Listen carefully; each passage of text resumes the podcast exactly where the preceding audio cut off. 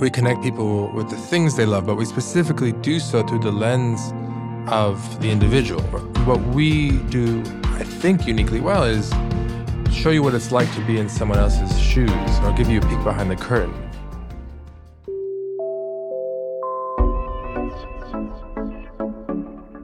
Welcome to Teach Me Something New. I'm your host, Brit Morin, and this is a production of iHeartRadio and Brit & Co. My life, everyone's told me I should focus on being good at one thing. But the truth is, I'm curious about a lot of things. But how do you learn about everything? The answer? Make the world's best experts teach you in less than an hour. So come along with me as we all learn something new. In today's episode, we're sitting down with the head of Instagram, Adam Mosseri. My husband, Dave, who not only worked at Facebook in the early days, but also launched and sold his own social network called Path, joins me as we all discuss what's going on in our modern social media world. Hey guys, it's Brit, and I'm back with the one and only Mr. Dave Morin my husband, my partner in crime on just about everything. Hey, Brett. Work and life related. And we are really pumped about our guest today. We are so happy to call this man a colleague and a friend. We've had all kinds of life adventures together for over a decade now. And for has all really of been you, that long? I think it has. I think it has, Wow. yeah. Dave, you're killing my lead here. Okay, all of you out there, we're just going to get to it. You might have heard of him. He runs a little social media platform called Instagram. He is Adam Mosseri. Welcome, Adam. Thank you for having me. You're here. Thank you. Okay, Good to have you, man. so let's just get to it. Adam Mosseri is here to teach us something new about leading one of the largest social media platforms in the world. All right, so I'm not sure how many people know this, Adam, but is it true you started as, as a designer at Facebook? I did. I did. I started as a product designer back in 2008, July 08. July 08. So you've been Wow. there for almost 12 years. We actually worked together. We did. We overlapped. When you Mhm. say it out loud, 12 years though, it sounds like too many. Mm-hmm. It really does. okay, so what were the last 12 years like then in terms of moving from designer to head of Instagram?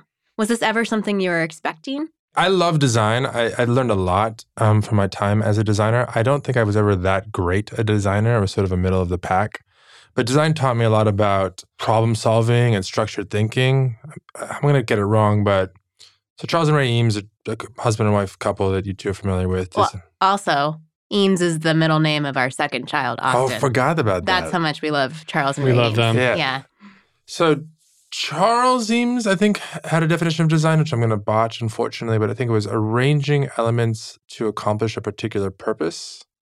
Uh, so it's a very Mm. broad definition, but I think a lot of strong designers take broad definitions of design. And I think I learned a lot from my time there in that world. But I just was better as a PM because I'm not great at anything. I just am like reasonable at a large number of things. That's how I feel too. That's why I'm doing this podcast because Yeah. I'm trying to learn a lot about all the things Yeah. so I can be a good generalist. Yeah, exactly. I'm a, I'm a absolutely generalist, and so uh, that that fit. We me all have that in common. Yeah, and so no, I never would have expected it, but it um, this sort of type of role, PM, and then eventually my role now, it just is a better fit.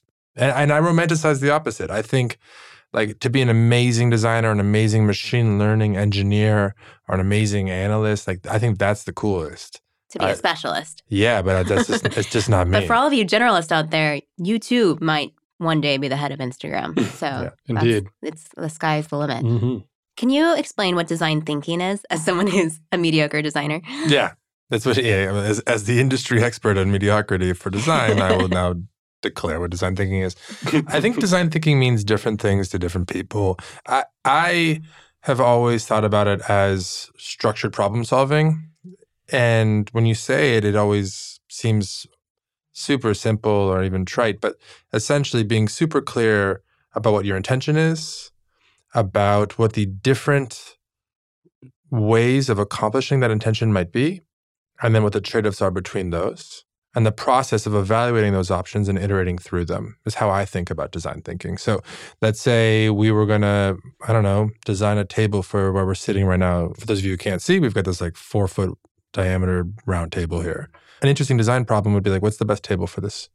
right now, like Dave's kind of shoved in the corner. We've got Uh, the mics connected to other to be tables. fair, Dave and Adam are both like six five and six three. hmm So shoved in the corner is largely because they have very long legs. It's Yeah, but actually we could great. design the table better. Well, th- I think the table is great, but I think Mhm. like if you you could come up with a bunch of different ideas and you would try a couple, you would see what works, and the process of being generative, coming up with those ideas, thinking through the trade offs, and then coming up with the best table you can come up with would be like a design process. So it would require design thinking. So it's about the user experience at the end of the day. Usually, yeah. Now, what user means different things in different contexts, Right. right. So, but you might be, you know, if you're designing an ads interface, the user is the advertiser. But usually, in in the world of social media, when you talk about user, you're talking about the end consumer. the user. And I actually think that's an interesting segue into my next point because Facebook slash Instagram, Facebook owns Instagram, is notorious for using data to define what users want. But you have this interesting historical past of design thinking and intuitively feeling and knowing what users want or asking them what they want. And so, have there been times throughout your journey, and especially now as head of Instagram, where you've had to make some hard decisions where you're refuting the data and honoring what you think the users want instead, even if it doesn't show itself. Definitely. When you work on something like social media, you're making lots of different decisions, and decisions, like anywhere else, require a whole bunch of different inputs. The data, which is usually like behavioral data, so like how much are people liking things or how much are people logging in, et cetera, is one input into that decision. But ultimately, there are other inputs too. There might be context about what's happening in the world right now. There might be some sort of intuition about what feels right. There might be competitive effects. There might be regulatory concerns or legal concerns. All these things are inputs. And then you make a decision once you figure out how to weigh those apples and oranges and giraffes sort of against each other. And that's sort of the trick. But yeah, we make decisions that are not good from a data perspective, but when we think they're the right thing to do, because we use judgment on a frequent basis. Sometimes there's some data on the other side. So for instance, we will remove inauthentic accounts, even though like our engagement numbers will go down because we don't want inauthentic engagement. So that's a judgment call. We do that all the time. Sometimes it's trickier where the the value is very difficult to measure. And I think that's one of the key things is in a, a business or a world or maybe a context like ours, you have to be cognizant of your bias towards overvaluing the things that are easier to measure. Mm. If you're trying to make informed decisions, you're trying to measure the pros and cons. That's a good thing. But you're naturally going to more often value the things that you can measure compared to the things that you can't. And so, you know, ranking in my time in newsfeed was like a the canonical example was what people do and what people how people feel. Right? Like you can measure that they like things, you can measure that they comment on things, you can measure that they share things. You it's much more difficult to measure how they feel about the quality of their experience over the long run. And so you'll naturally bias towards the former over at the expense of the latter, and you need to correct for that bias. I think that people don't give you enough credit for this. I think that you, as a leader in product and the internet um, and technology, have perhaps more courage in this respect than almost anybody in the. I really can't even, you know, name anybody else that's leading a product of the scale that you are that has had the guts to make those types of decisions. And in particular, I remember one we were talking about your decision to remove the. I, I can't remember the what you called it, but the activity. Oh, the uh, following tab. yeah, the following tab in the notifications. You know, that was a something that a lot of people loved. I'm sure by numbers it was a small feature. It's it's not a default view, but I'm sure there were a lot of people that used it You should see my DMs. and were very passionate about it. But, you know, it really did um, I think change behavior in that you know, when you knew that feature existed as a just an everyday user, I think you probably liked a few less things because you didn't want people to see you were liking this thing or that thing.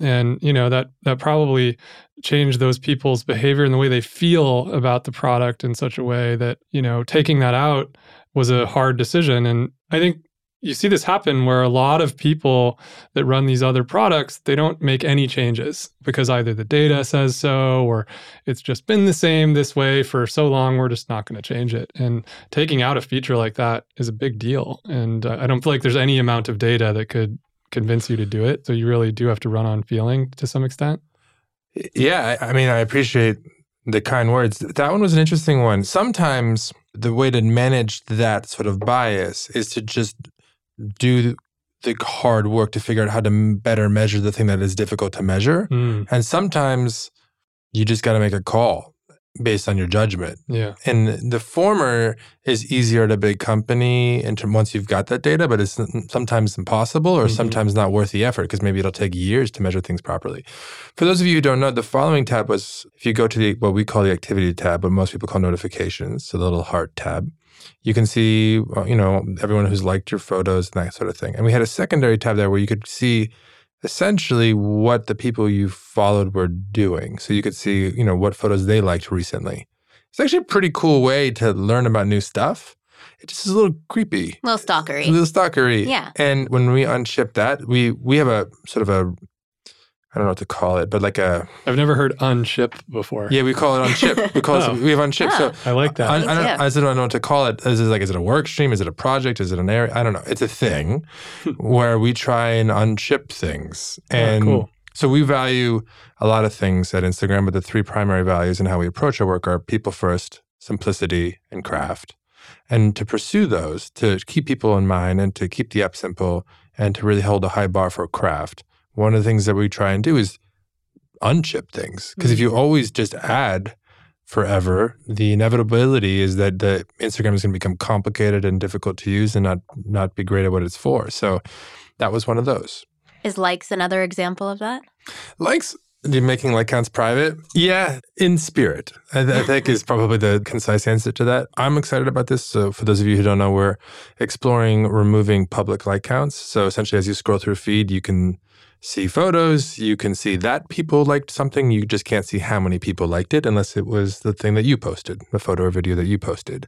The idea being to depressurize the experience.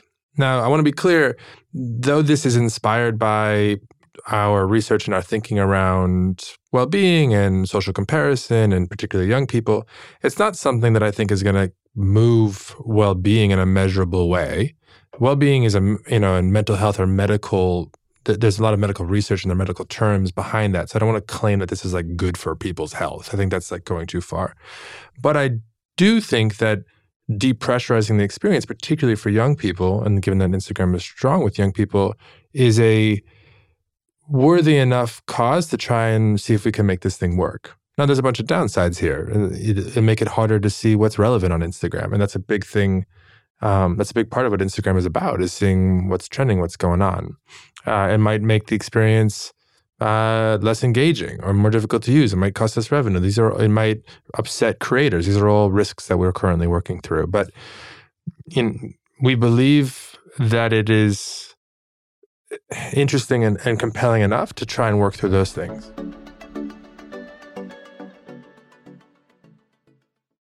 This episode is brought to you by Shopify. Forget the frustration of picking commerce platforms when you switch your business to Shopify, the global commerce platform that supercharges your selling wherever you sell. With Shopify, you'll harness the same intuitive features, trusted apps, and powerful analytics used by the world's leading brands. Sign up today for your $1 per month trial period at shopify.com slash tech, all lowercase. That's shopify.com slash tech. Your brain needs support, and new OLLY Brainy Chews are a delightful way to take care of your cognitive health. Made with scientifically backed ingredients like Thai ginger, L-theanine, and caffeine, Brainy Chews support healthy brain function and help you find your focus, stay chill, or get energized. Be kind to your mind and get these nootropic chews at olly.com. That's O-L-L-Y.com. These statements have not been evaluated by the Food and Drug Administration. This product is not intended to diagnose, treat, cure, or prevent any disease. It's Kaley Cuoco for Priceline. Ready to go to your happy place for a happy price? Well, why didn't you say so? Just download the Priceline app right now and save up to 60% on hotels. So, whether it's Cousin Kevin's Kazoo concert in Kansas City, go Kevin, or Becky's Bachelorette Bash in Bermuda, you never have to miss a trip ever again. So, download the Priceline app today. Your savings are waiting. Go to your happy place for a happy price. Go to your happy price, Priceline.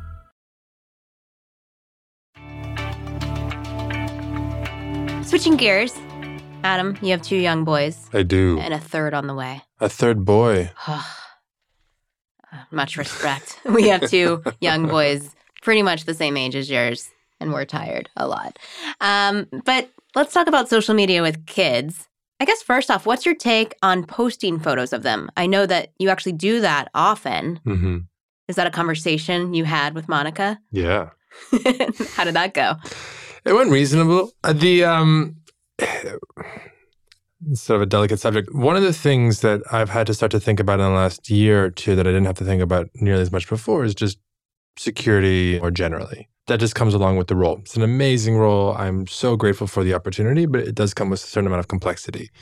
And then when you have kids, that just makes those security concerns that much more important.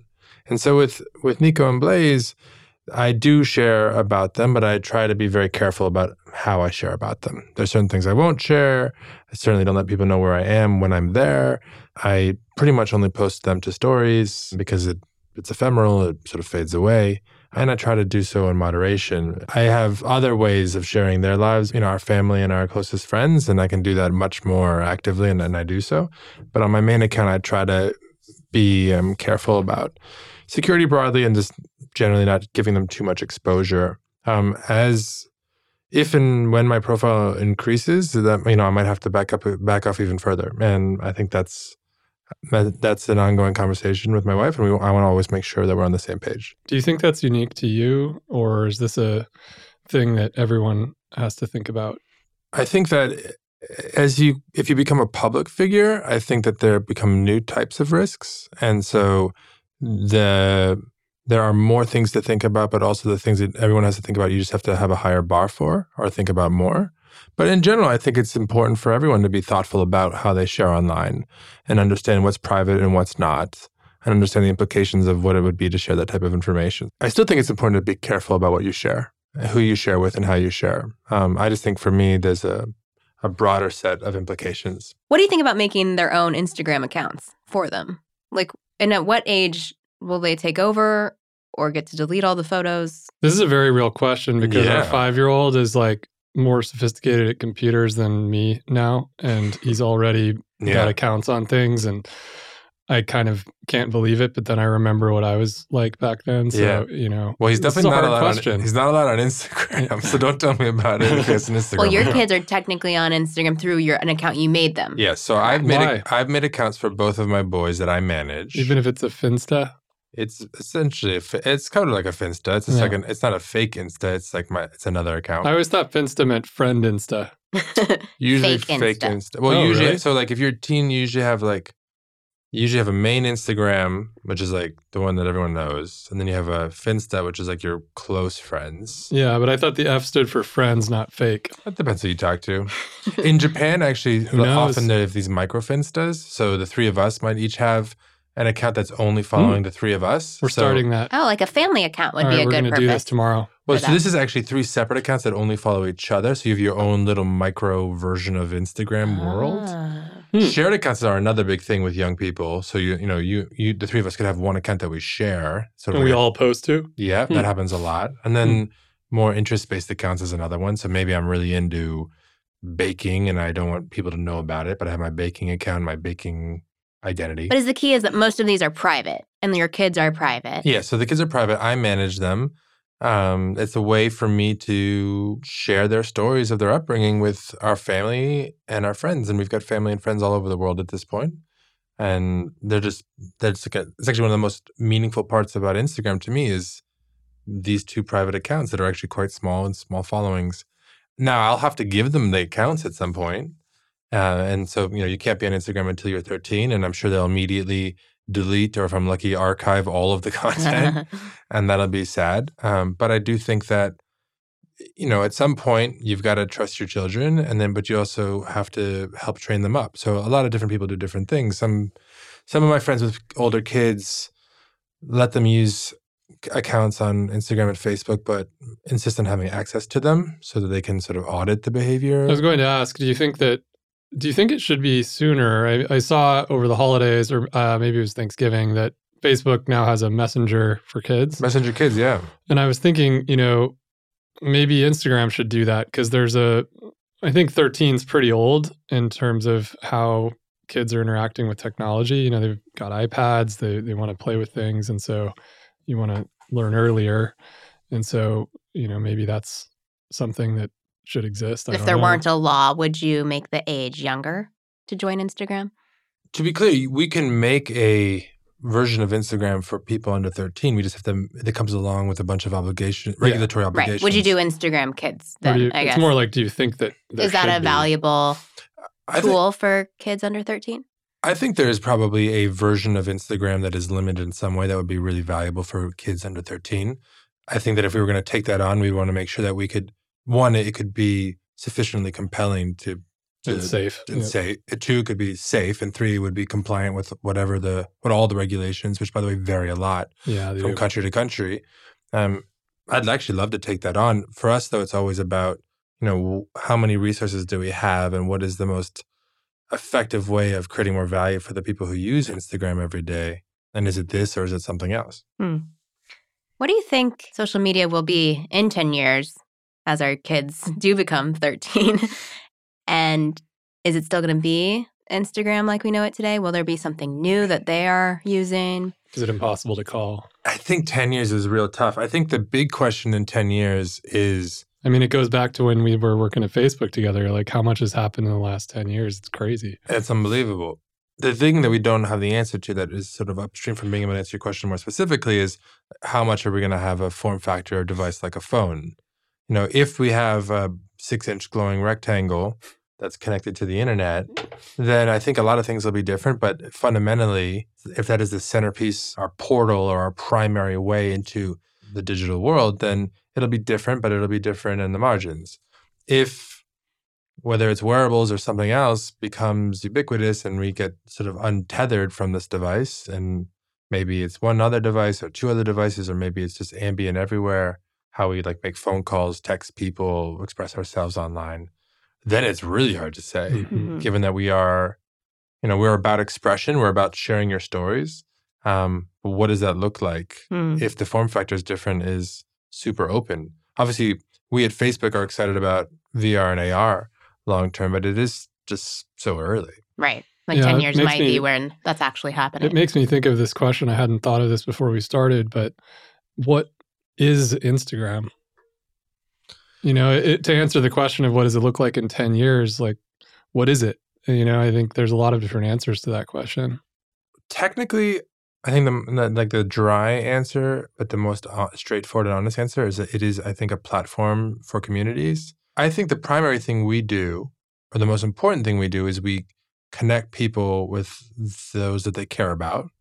For young people, it's unfortunately often not their family; it's you know close friends. For people like us, it's family too. But then on top of that foundation, we connect people with the things they love, but we specifically do so through the lens of the individual. What we do, I think, uniquely well is show you what it's like to be in someone else's shoes or give you a peek behind the curtain. We're not the best place to watch sports highlights. We're we might be the best place to keep up with athletes. We're not the best place to listen to music at all. We are maybe the best place to see what it's like to be a musician or to be in a musician's life. Mm. So that is our sweet spot. Uh, the we are an, a tool that empowers individuals. Some are, you know, might just just be average folk, and some of them might be wildly, hugely famous. But we empower individuals, regardless, up and down, with the ability to express themselves, and then and therefore connect with the others who are expressing themselves. And I think that is that's the inter- that's the heart of it. So you know, if in 10 years, you know, everyone's wearing AR glasses. I don't know how feed works or what our business model is necessarily, but I am pretty sure our focus will be on helping people tell their stories. On that topic, a little bit, as we're extrapolating what 10 years looks like, I'm actually curious how people around the world are using Instagram. What's the weirdest thing that's always been the most popular? As a feature or like an actual like an actual thing? content, like Pimple the popping kit- videos? The kitten, Really? pimple popping. People like this is it's subsided a little bit. What's the most popular animal? Oh, I don't know. I could guess. What's I your guess? know. Cats or dogs? Yeah, it's gonna be Kittens or puppies? I if I, worldwide. I think Or it's gotta like be cat- hedgehog. I think it's got to be cats worldwide. You think? Really? Kittens? Yeah. Kittens or worldwide. I remember. I remember when Cats I- always win the internet, right? Cat, yeah, cats cats tend to went onto Facebook side. Like Korea is interesting. There's a lot of video consumption. Facebook does really well, by the way, in, in a lot of Asia right now. Who's Top- number one right now? In what sense? Like the biggest celebrity? Oh, Oh. celebrity. Is it The Rock? No, it's No. um, isn't it Selena Selena or, Ta- or Taylor? No, um, Ariana Grande Really? number Is- one? is way up there. Selena Gomez is way up there. She's got a great new Uh. Ronaldo. So Oh, Ro- yeah. Ronaldo is pushing 200. Wow. Is that the biggest? I think it might be now. Ronaldo. Selena Gomez used to have it. Then I think it was Ariana Grande. I think it might now be Ronaldo.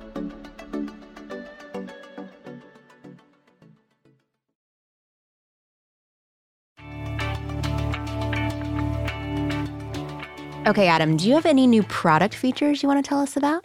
We've been doing a lot on bullying. Oh, that's Uh, cool. So we launched Restrict. Did you guys see that? yes, and I think it's great. So Restrict is uh it's more designed for teens, but it helps public figures too. But for those of you who don't know what it is, so if you talk to teenagers and you ask them, why don't you just block someone who's bullying you? You usually get two answers.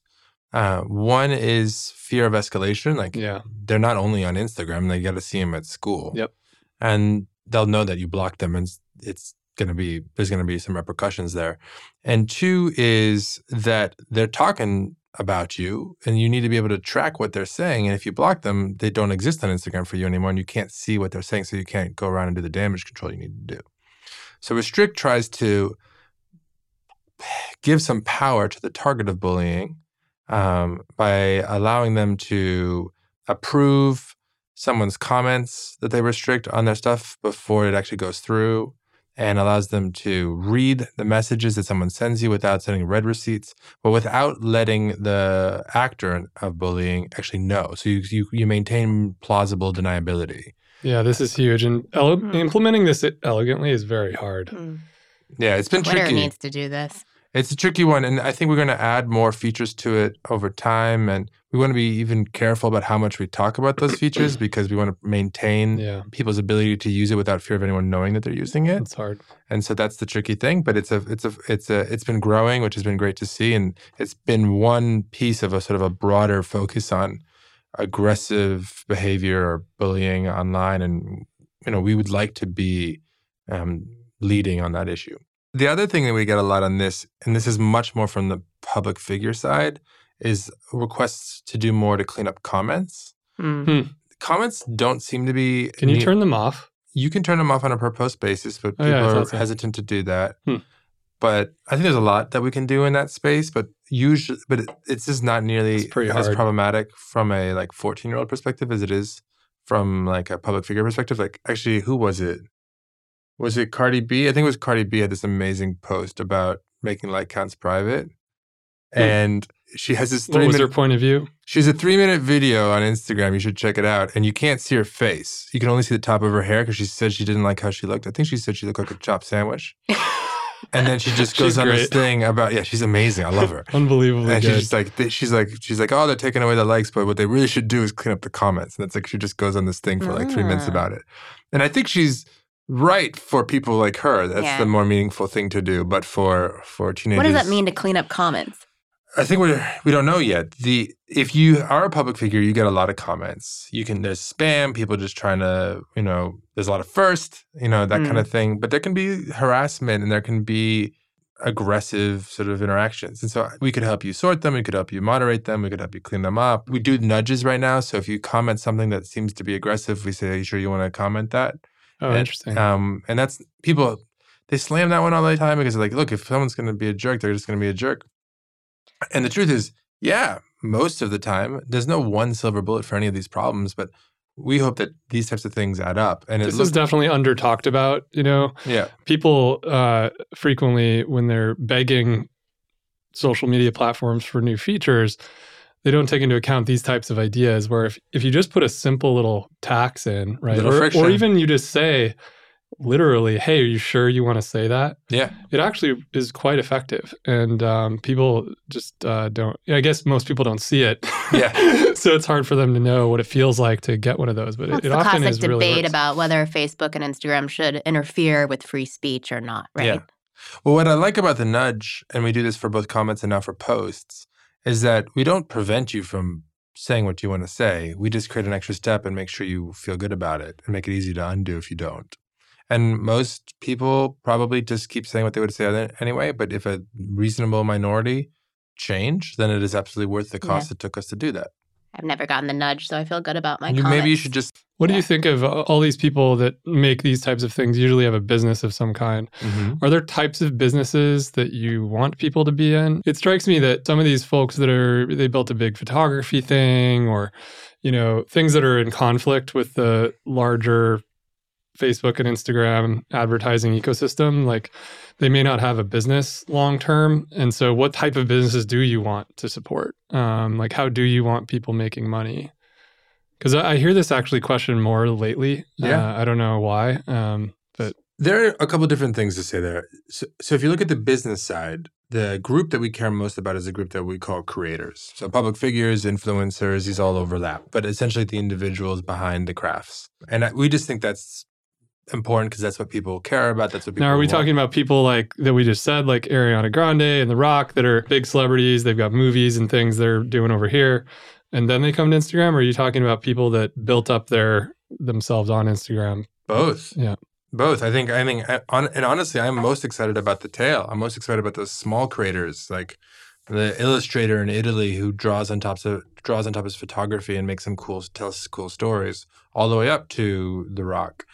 The reason why I'm excited about niche and smaller creators is because the whole promise of the internet and the promise of making giving everyone the ability to express themselves and giving everyone a platform is that we should all be able to learn about and connect to things that we love that we didn't even know existed. We don't have to listen to the same 40 songs.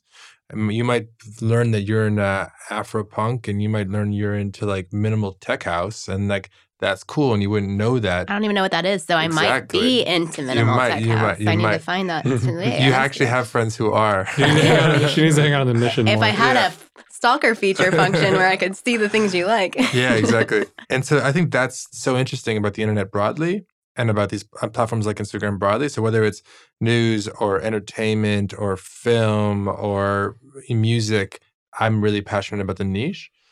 But we care about creators broadly. And then it's also because that's where that's where the world is moving to. People are more interested in the athlete than the team than they ever were before. They're more interested in uh, actors relative to shows than ever before. You're seeing Netflix stars blow up before the show's even released. They n- announce it, and then like some actor who had ten thousand followers on Instagram will go to a million or two Hmm. In a know that. couple days Um, before the show even gets dropped. This Really? was just my whole thesis of why I called it Brit and Co. Not Mhm. because I wanted to be the center of this thing, and I had to explain this to a bunch of venture capitalists many for many years, but because people want to associate themselves with people. Yeah. And they want authentic stories and they want to connect. And so we're focused on creators, and there's a bunch of different business models to help support creators. But we also focus a lot on businesses. Dave, do you have any final questions for Adam? Because I just have one. yeah, I, I'm actually wondering what's the hardest experience been for you being the head of Instagram?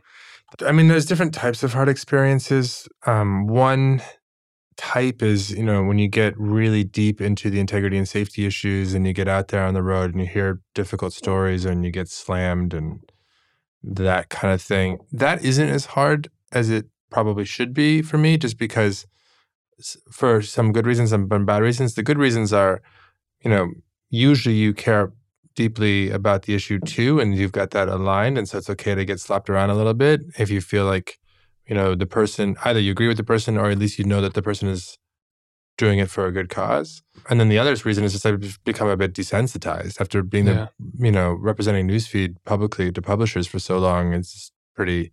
Well, and you've been one of the only ones willing to go and engage in those conversations, Yeah. particularly on Twitter. A lot of times- interesting. Fed to the wolves, Adam. Yeah. Twitter, my Twitter is a really dark place. I say this a lot, but it's because I follow all of our biggest critics. It's You not check every DM you get. uh, no, I closed them. It was too much. I admire it, frankly. You know, I've never, I've always had a much more difficult time engaging with the with the critics. You know, it, it's it's difficult. Yeah, it's it's emotionally taxing. I- I think what I actually find more difficult though is if I feel like I failed in some significant way. Either like something happened that we could have foreseen and prevented, like um, you know, we, some integrity problem popped up and we should have caught it ahead of time, etc. Or if I failed my people. I mean, if you run a large organization, people always think that you have all of this power and you make all these decisions, and that's kind of true. But the truth is, it's all through other people. Mm-hmm. You're only as good as your people. You need great people and you need them to be motivated. And I try to instill a sense of family in the organizations that I lead. That's a little bit ambitious, um, but I, I, want there to be room for dissent. I want there to be trust. I want there to be um, hard conversations, but from a place of support and kindness. And when I fail my people, um, just me personally, that's that's tough. Hmm. I appreciate that. I think we all do, having hmm. been still our founders, CEOs, um, yeah. running organizations. My final question for you, Adam, is okay, you've spent 12 years now almost at Facebook and Instagram. Mm-hmm. What have those 12 years taught you about what it is to be human? I think a, a, few different things come to mind. One, it's like people are complicated. To be human is to be complicated. You can have conflicting beliefs, conflicting emotions, and they're both true, even though they're at odds. Like I think a lot about from my ranking days you know people's short term and their long term interests, their first order and their second order preferences. Like you want to get fit and go to the gym a lot, but you don't want to go to the gym when I mm-hmm. call you at 6 a.m. tomorrow morning. Like mm-hmm. those things are both true, though they're at odds. So we are complicated. We also are mostly, this is ironic to say after the first one, rational within our own local incentive structure.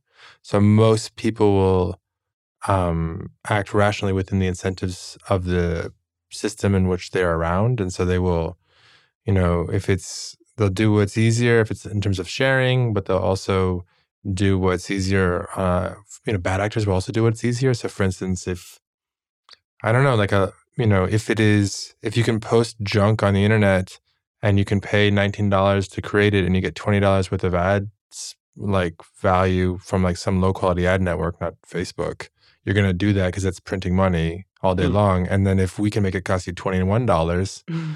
then you'll just stop doing it and you'll do something else bad. So we're like incentives are so, so important in managing an organization and managing an individual and managing a platform. And that we're really interesting, emotional creatures. There's a richness to what we do and to how we interact. And that is is like ironic maybe to say this too, but in a, in a world where we like uh, running a platform where we constantly looking at data and what people are doing and how they're using the platform, it is so clear to me after doing this for over 10 years that there's just so much nuance that is impossible to fully grasp. And I think it's important to embrace that reality because otherwise you run the risk of sort of being overly confident hmm. in what you know and what you don't. And that I think is just really problematic. Like what's it like false precision maybe? It's mm-hmm. like, you know, mm-hmm. you think you understand what's going on. Like I think I kind of know why